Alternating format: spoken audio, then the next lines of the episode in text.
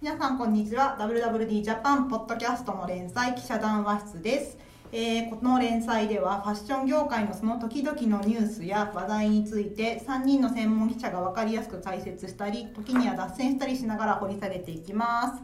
えー本日の司会は私磯君ですそして参加しているのはいつものメンバーの林です横山です。はいじゃあ本日新年一発目ですがどうぞよろしくお願いします本年もよろしくお願いいたしまおす。願いしますさて新年一発目のテーマがですね我々1月の31日号で毎年恒例なんですけれども CEO 特集っていうのをまさに今作ってるところなんですよねファッションとかビューティーの、えー社長をインタビューするそう特でご集ざいますでえーもうかれこれ134年続いてるんじゃないかな、おーじゃあ WWD の中でもだいぶご長寿企画でございますねはいはいで今回何ページ立てなんですっけ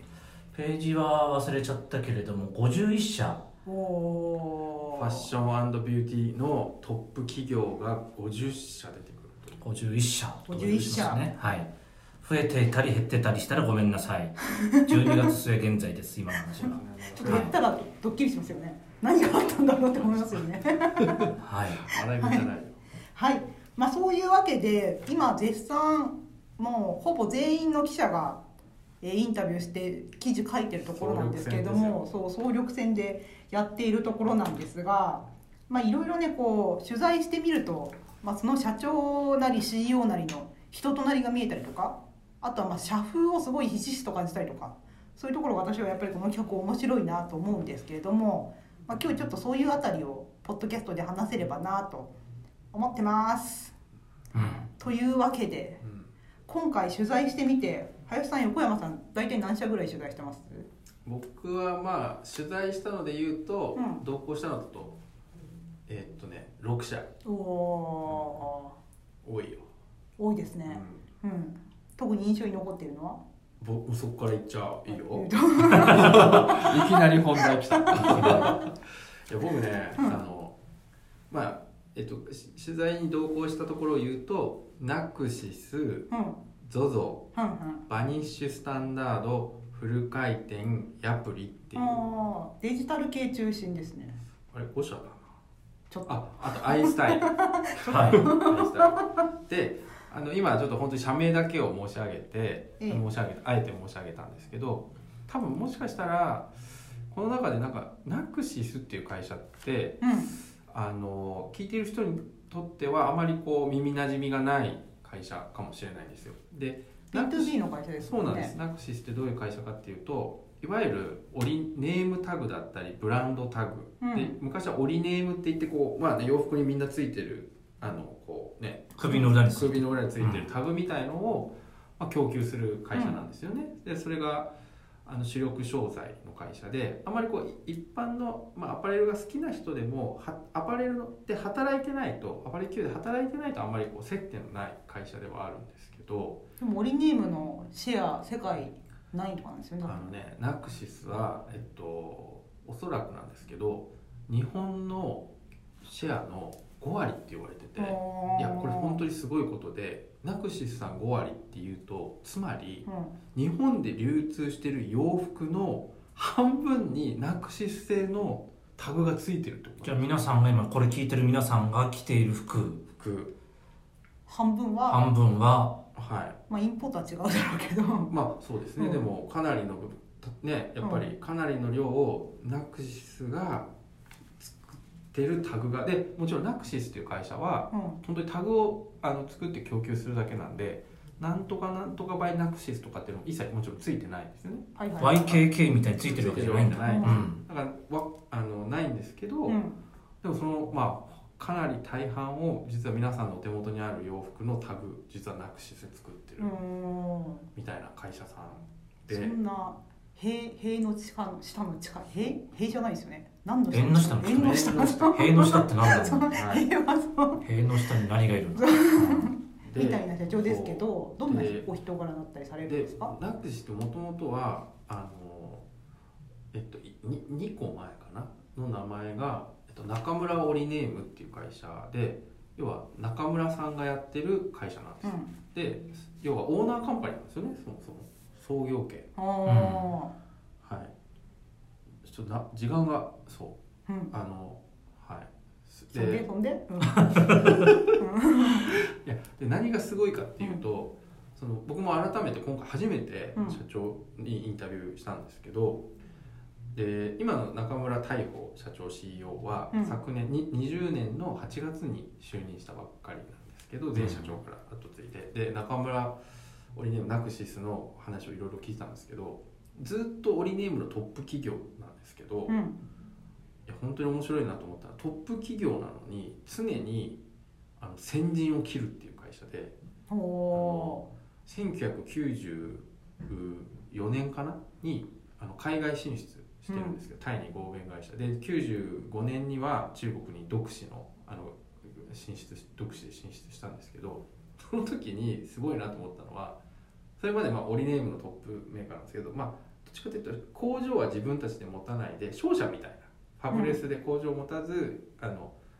あの工場を持たないでだけど最終的にはそのアパレルさんに供給するっていうビジネスモデルだったのになぜか海外進出の時は自分で工場を作って出たんですよ。ーうんででだからそのなんていうのもともと日本で供給してる委託先がうんみんなすごく怒ってはいはいはいはなんかでまたコンペヒターになっちゃうわけじゃないですか、うん今までは例えば日本のそのオリネームのその委託工場からしたら今まではお客さんだったいはのいに、はいはいはい自自社で作って安いやつを納入されたらその日本の工場からしたらいきなり今までお客さんいきなり競合になって裏切り行為じゃないうんみたいなことでもう日本のネーム業界のもう激震が走ったらしいんですけど、うんっていう。そうちょっといや待それそれでおしまいなのいやいやってそ れでじゃあ今の話だけ聞くと、うんちょっとあれなんですけどこの説明長くなっちゃうからでもそれでちょっと早めに説明すると、うんでもそのだから普通トップサプライヤーがそんなことしたらリスクしかないわけですよ、うんじでしかも海外に工場を作るなんて大変なことじゃないですか、でもそれによってすごい大きな出会いがあったわけですよねそうで大変なことなんですけど、でなんでそれをやったのかっていうと、そのせ先代の今の大宝社長先代の社長がうんそのアメリカにその90年代の初めにアメリカにこう展示会出てなんか中村織音も出展したらしいんですその時に「あのあいいねいいね」ってみんな言ったんだけどそ価格が高すぎるって言われたらしいんですよアメリカ企業にうんアアパレルにしたらその相場が3倍だったらしいんですようん1割高い2割高い3倍ででその時にその先代の社長がこれグローバルスタンダードで言ったら俺たち高すぎるっていうふうになって、うんそのこれはまずいって言って海外に進出したんですよだけど海外に進出した自社工場で、まあ、コストパフォーマンス良くしようと思って出たらもうとにかく日本の指令先から反発も食らいあと作るものも全然初めてだからいいものも作れず途方に暮れてたらしいんですよねであの日本でこう中国の展示会にこうなんかもう誰も売り先も全然開拓できないで出してる時にある男がやってきたんですようんうんそれがその当時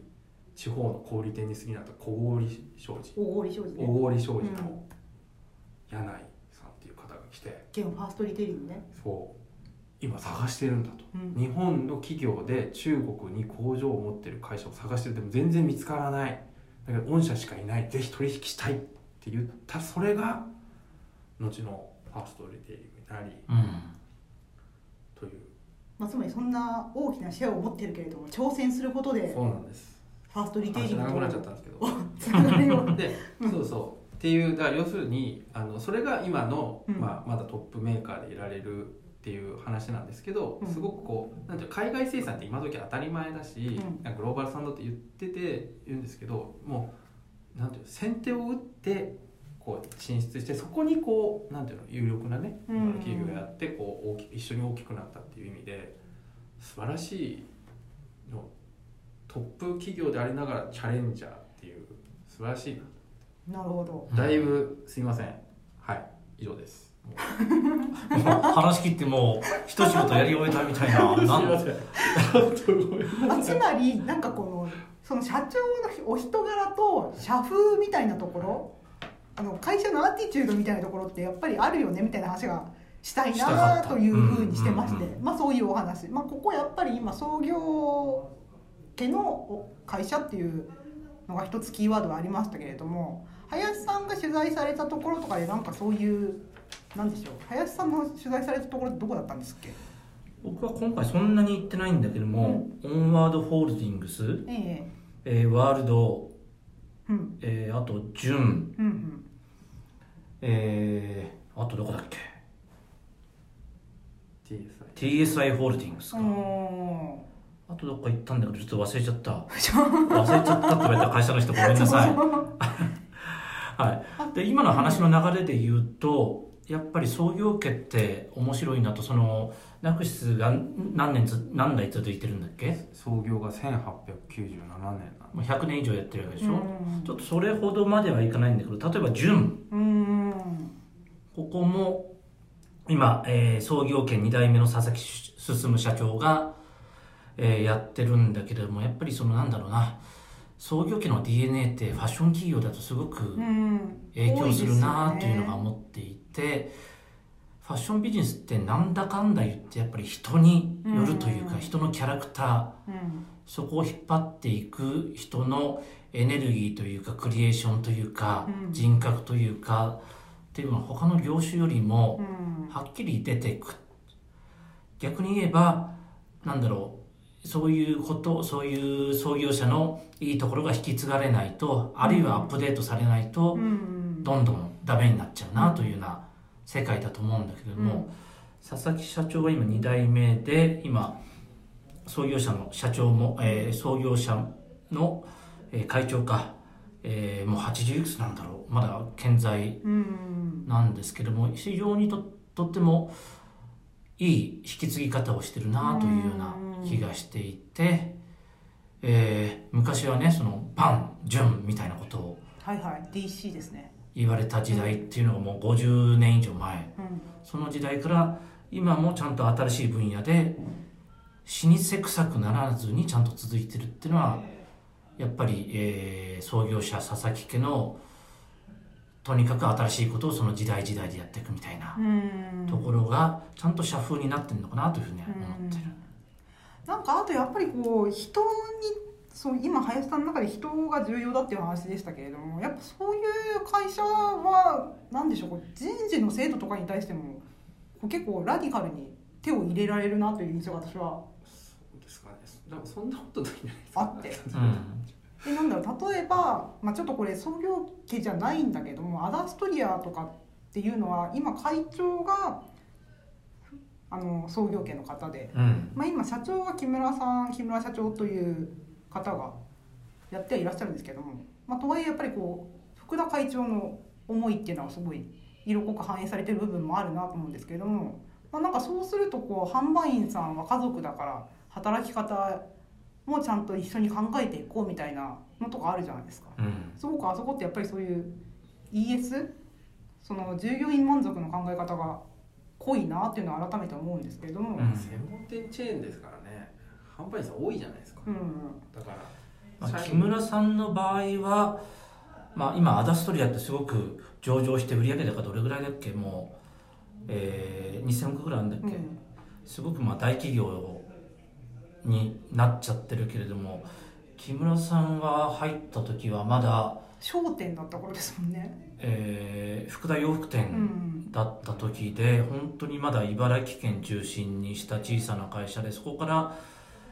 えーまあ店頭自分も店頭の一販売員からキャリアをスタートさせて、まだ数えるぐらいしか店舗数がなかったような時にそこから始めて今の何千億みたいなうんところまで二人三脚できたみたいな感じだからすごくなんだろう創業マインドを持ってるというイかズムがすごいありますよね。うんなんかあとは私すいません今回の CEO 特集じゃないですけどもちょっときっかけがあってサザビーリーグの角田社長を先日取材したんですけれどもサザビーリーグというとロンハーマンをやっていたりとかアフタヌーン TE をやっていたりとか。はい一番有名な話だとえやっぱりスターバックスえをうんうんうん日本に持ってきた今ちょっと離れもう売却しちゃったけれども、これが最大のヒットスそうですよね、ヒット商品というか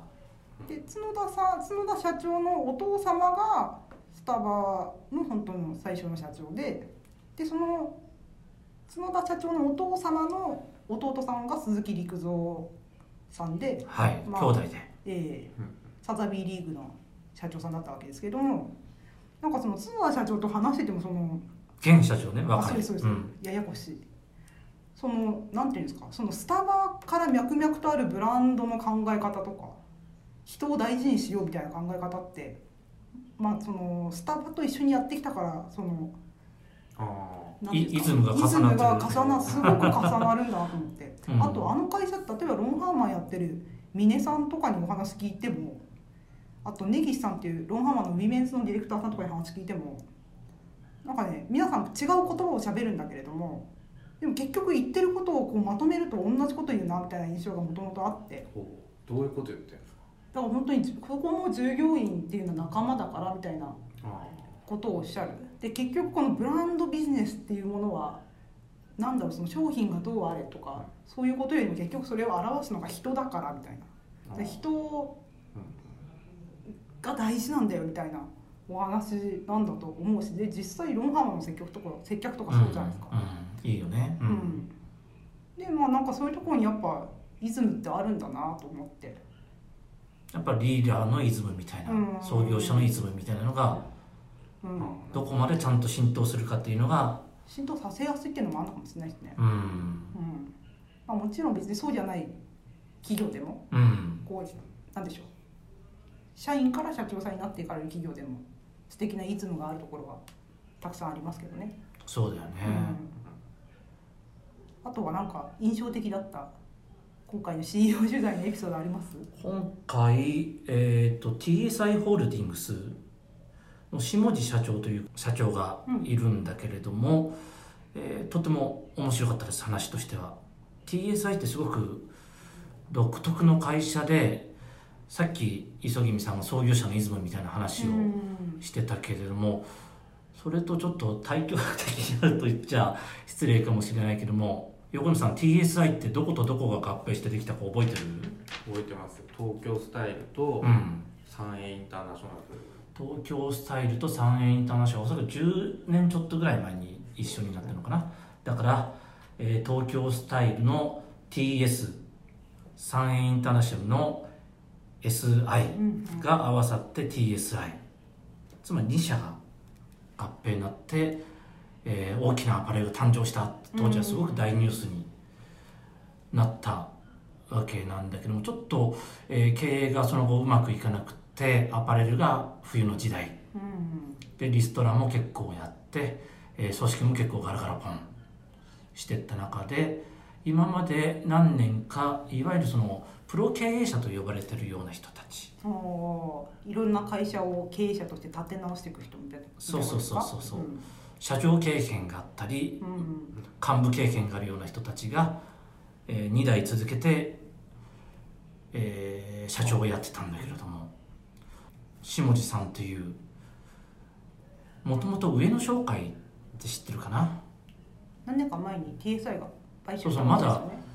23年前だよねうん、ル上野商会というとアビレックスとかそうで B すねセカンドやってる B セカンドなんで B すセよカンドいわゆるまあアメカジ系の割とキャラクターのはっきりした企業規模はそんなにでかくないはず TSI に比べたらそこを買収したんだけれどもそこの社長だった下地さんがあれよあれよという間に、えーその社長に就任するとおーつまり珍しいなんだろうですよね前任 T は TS でも SI でもないところから来た3年前にうん買収された企業の社長がうんところの社長がうんその当時の上野商会の10倍ぐらいの規模があるところの社長になっちゃうと、珍しいよねだからね、プロ経営者からザ・アパレルの人にもう一回戻ったってことですもんね。そうねだからうん非常にも商品企画の人でもともと文化服装出てるデザイナー出身みたいな感じなので、かなり経営者としてのベクトルが全然違うところに持ってきて、普通に東証一部の大手アパレル社長の社大手アパレルの社長としては結構今時珍しいですよね、うんその文化服装学院出身の社長っていうのはそれだけでもデザイナーとか商品畑うのんいろいろ異色の社長という移こと植のです写ね真、どういいうお人柄なんですか、やざっくばらんな方でなんて言うんだろう就任した時が一番本人驚 いていてなんで俺が俺ですかみなたるいななんで俺がなるんだとだって考えてみたら例えばなん例えに出すとなんか誤解招くかもしれないけど三越伊勢丹の社長にうん、三越出身でも伊勢丹でもない伊勢丹でもないこれ例え出しちゃう例え言うと言わ言わないあえて言わないけど、うん後から買収した企業の社長ところの社長がいきなり就任することっうてん大丸松坂でもまずそうですねそうです三井住友銀行うん三井でも住友でももうない、うんまあ、だからそ大松松坂屋はちょっと J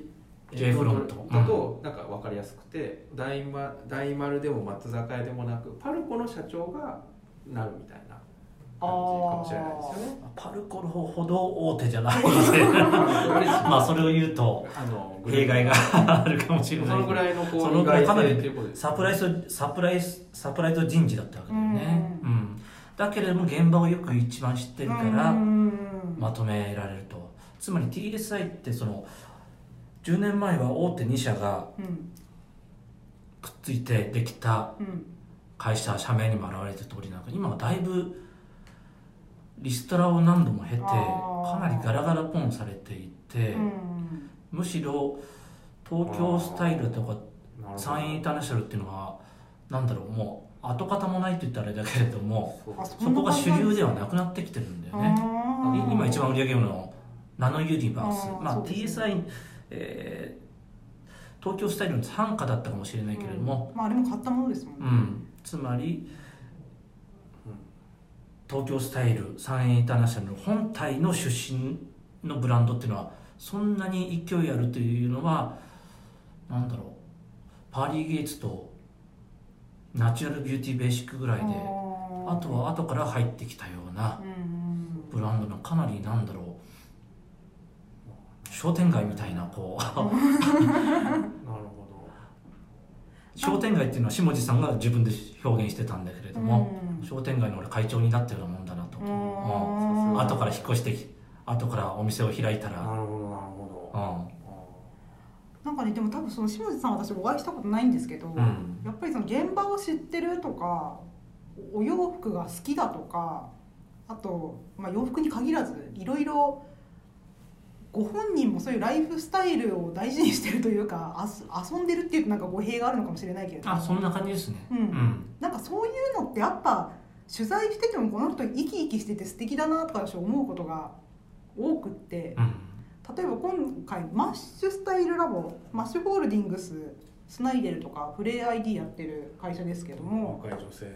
にね大人気そうはい大人気のあそこの近藤博之社長にお会いしてお話聞いたんですけれどもなんかねすごく釣りにハマっていらっしゃるんですって、うんでもうもうすっまあもちろんね釣りにハマってるって今回の取材の用紙は釣りにハマってる話ももちろんあったけどすごいサステナビリティに力を入れてらっしゃるっていう取材の用紙があったということはここで申しておくんですがでもその私はすごくその釣りにハマってて楽しいんだよねってキラキラして話されるところが私はすごい印象的でなんかやっぱりそういうふうに何かこうご自分もなんていうんですかライフスタイルを満喫してる人が作り出すものイメージするそういう暮らしの在り方ブランドの在り方って素敵だなって思うから、まあ、だからなんかねあの会社もリーダーカンパニーなんだろうなと。うんうん、さっき創業家って話もあったけれども、あのそもそもその、まあ、ファッション企業ってうんそういうもんだったといそううそうか、そうそうそうそう。遊びが好きでうんえーなんだろういろいろライフスファッションだけじゃなくて、うんライフスタイルにいろんなこだわりを持ってる人たちが自分でいいもの作りたいなっていう 思いがあって、洋服の会社を立ち上げたりうんしてたんだけれどもだからちょっとサラリーマンチックになるとそうそうそうそうあんまり面白くなくなっちゃうんだよねそううん前年踏襲でいきましょうみたいにそういう考えにサラリーマンチックになるとそうなるとは言わないけれども、まあ、分かんないけれども例えば横山さんがご取材した中でもデジタル関係の会社とかってこの人キャラ濃いなみたいな社長さんもいらしたりされるんじゃないですか。そうですね。だから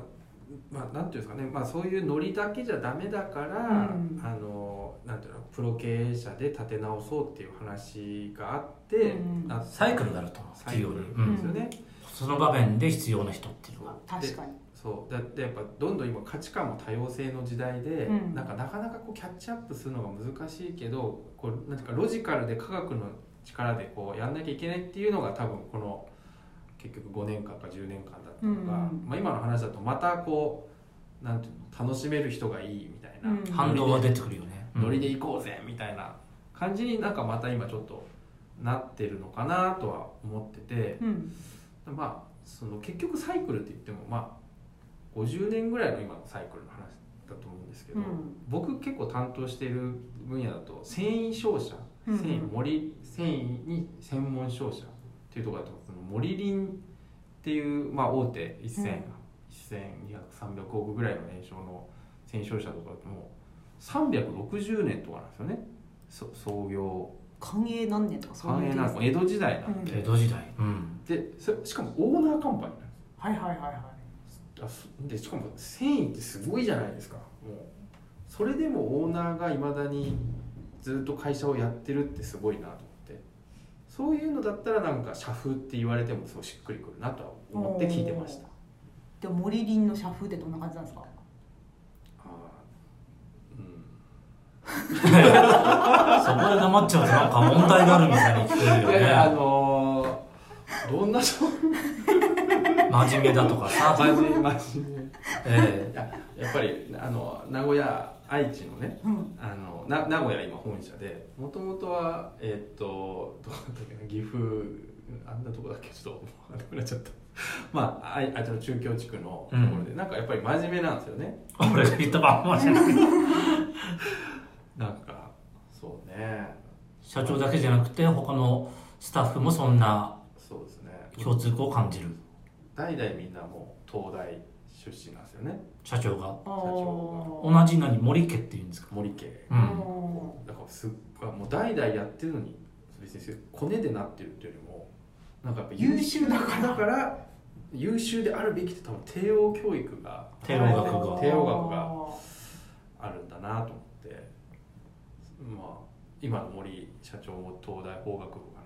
なんか卒業されててでもなんか会うとすっごい気さくなあうのんうんなんあんまこう誤解を恐れず言うとすごくそこら辺にいそうなおおじさんなんですよねうんはい、だけどもう実はキレッキレのうんでも多分東大法学部ですって言わないと分かんないと東大法学部って言ってわかる人ってそそ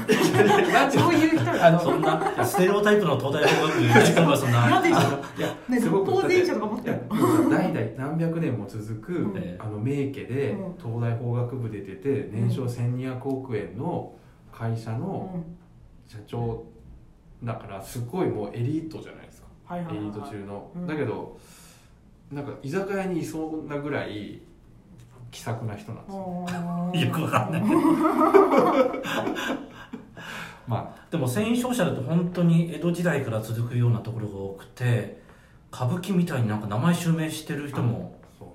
うなんですよ同じ名古屋の繊維商社の豊島っていうこれもう名実ともにトップ繊維商社なんですけ私ど豊島の人の社風はなんとなく感わじるかりもまのがあるすすごいワイルドワイルド野節集団信氏本当に信氏へのーすごいもう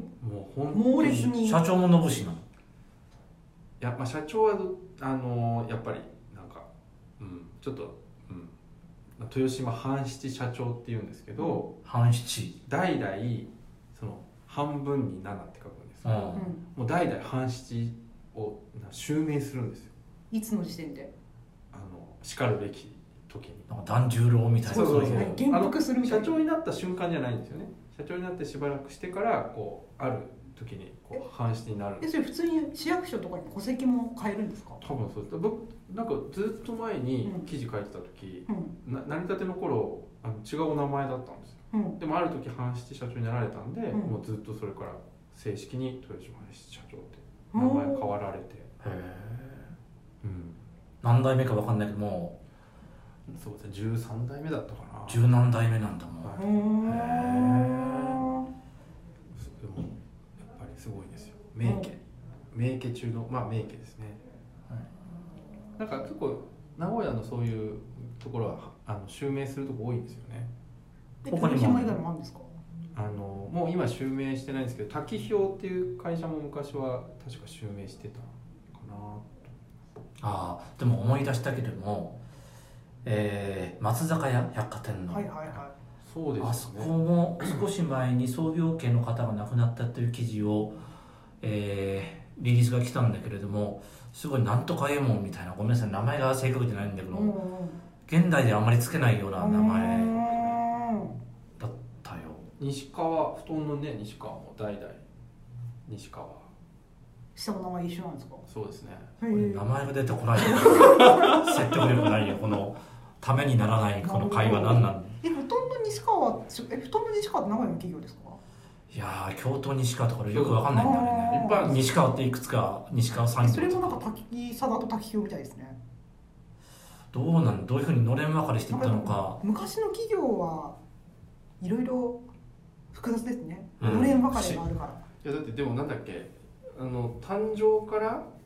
あの何100年以上とか400年以上の会社の上位、うんそのもう何何割8割とかがうん日本の会社らしいですよ